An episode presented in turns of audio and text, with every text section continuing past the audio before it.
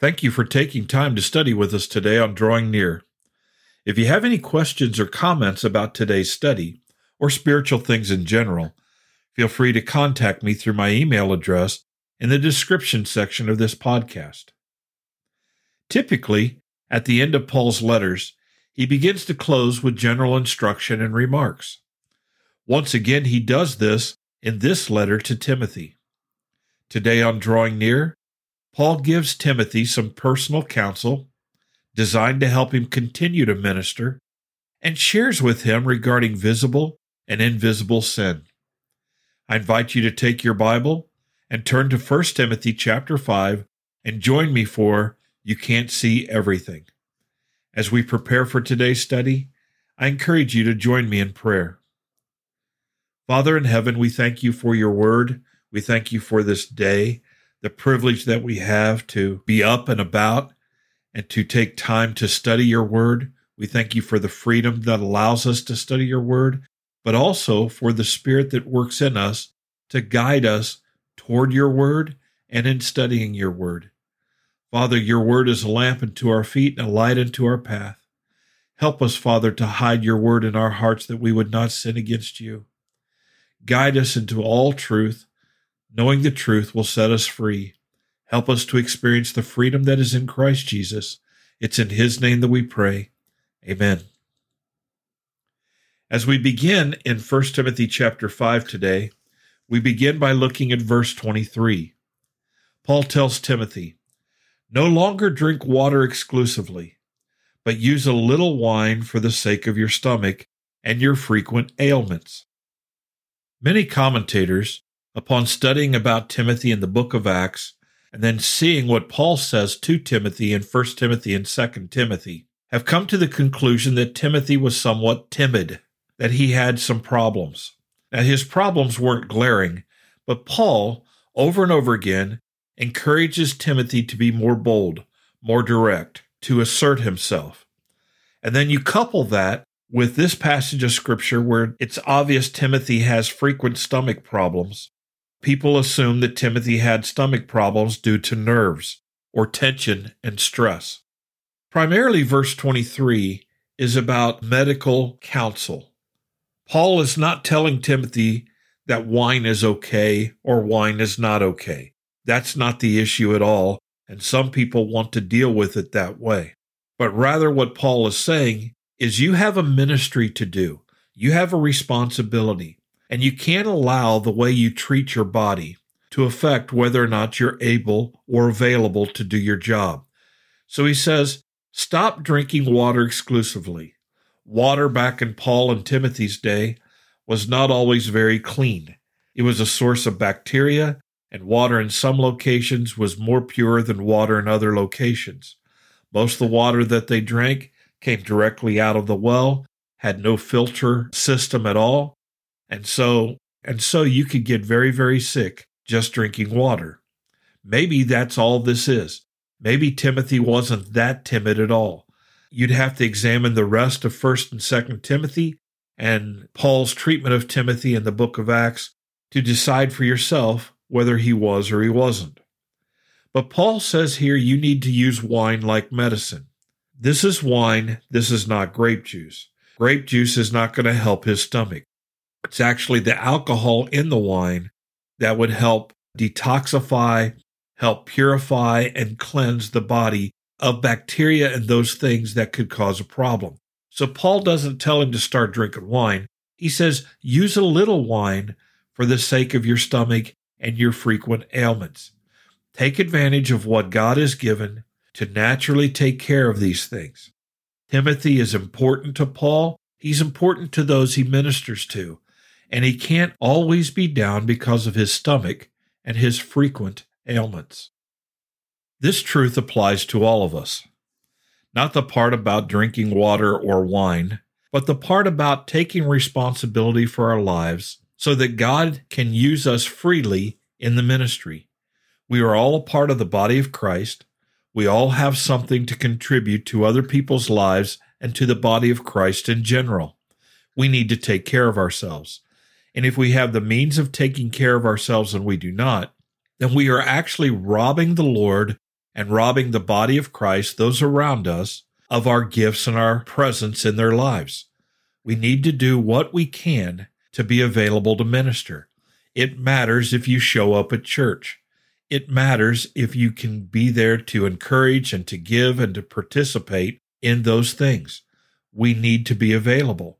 And if we're constantly ill or constantly sick, especially in areas that we could address if we simply would, then we are robbing the body of Christ. God wants to use us, and we need to make ourselves available in every way that we can. In verse 24, Paul writes, The sins of some men are quite evident, going before them to judgment. For others, their sins follow after. Likewise, also, deeds that are good are quite evident, and those which are otherwise cannot be concealed. It may be that Paul is going back to the previous verses where he said, Be careful about laying hands on a young believer or on somebody who's not tested or tried. Because what he seems to be telling Timothy here is, You can't see everything. The sins of some men are visible. We can see them, they're overt.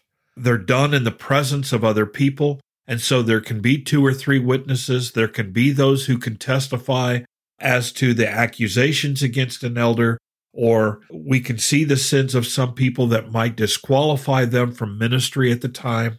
The sins of some men are quite evident, and they go before them in judgment.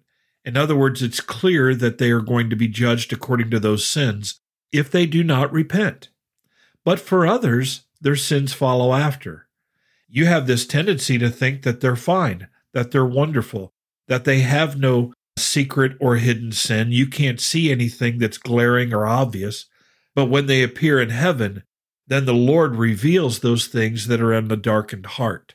We need to understand that God cares about visible and invisible sin, invisible to human being type of sins. We are going to be judged. And those attitudes and those deeply held thoughts or, or convictions, if they are sinful, they will come to light in judgment. In the same way, there are some people whose good deeds are quite visible. You can see them very easily. But there are some people whose good deeds are not seen very clearly.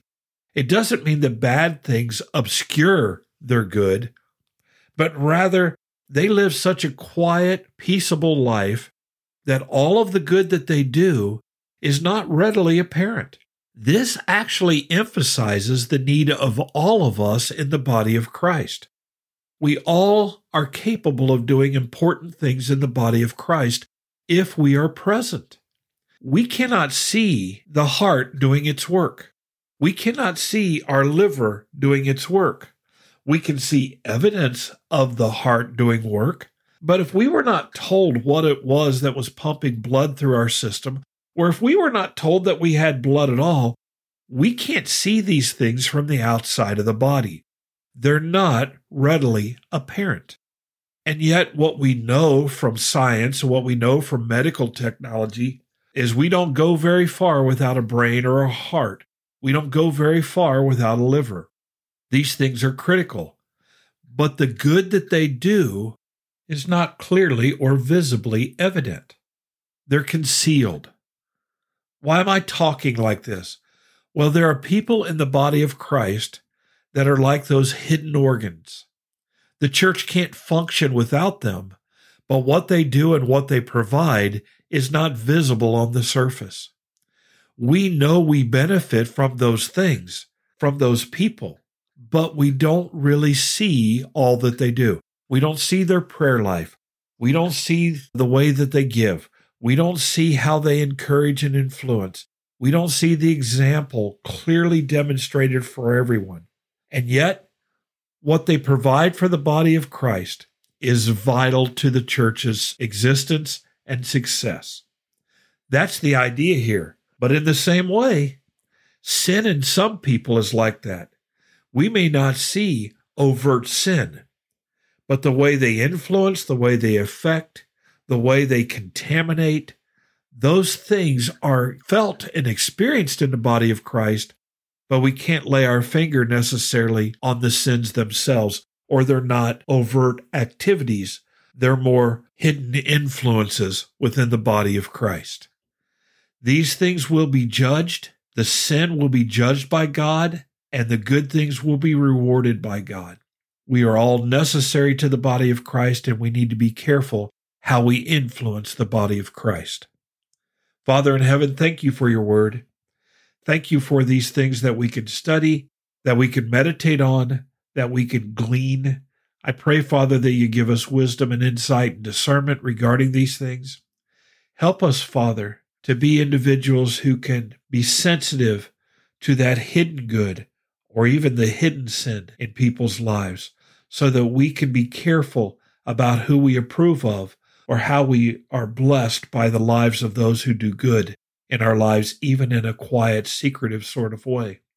And Father, may we be careful to deal with the hidden sin in our heart, to not be content with what we put forward publicly, but to deal with those things that mar our relationship with you, that undergird our words and our deeds in a sinful sort of way.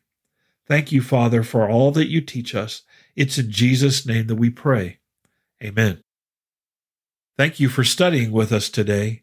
You can subscribe to these podcasts on Apple Podcasts, Google Podcasts, Spotify, TuneIn, or the Facebook page Drawing Near. Drawing Near is a ministry of FBC Tipp City, provided with the hope that we will draw near to God and He will draw near to us.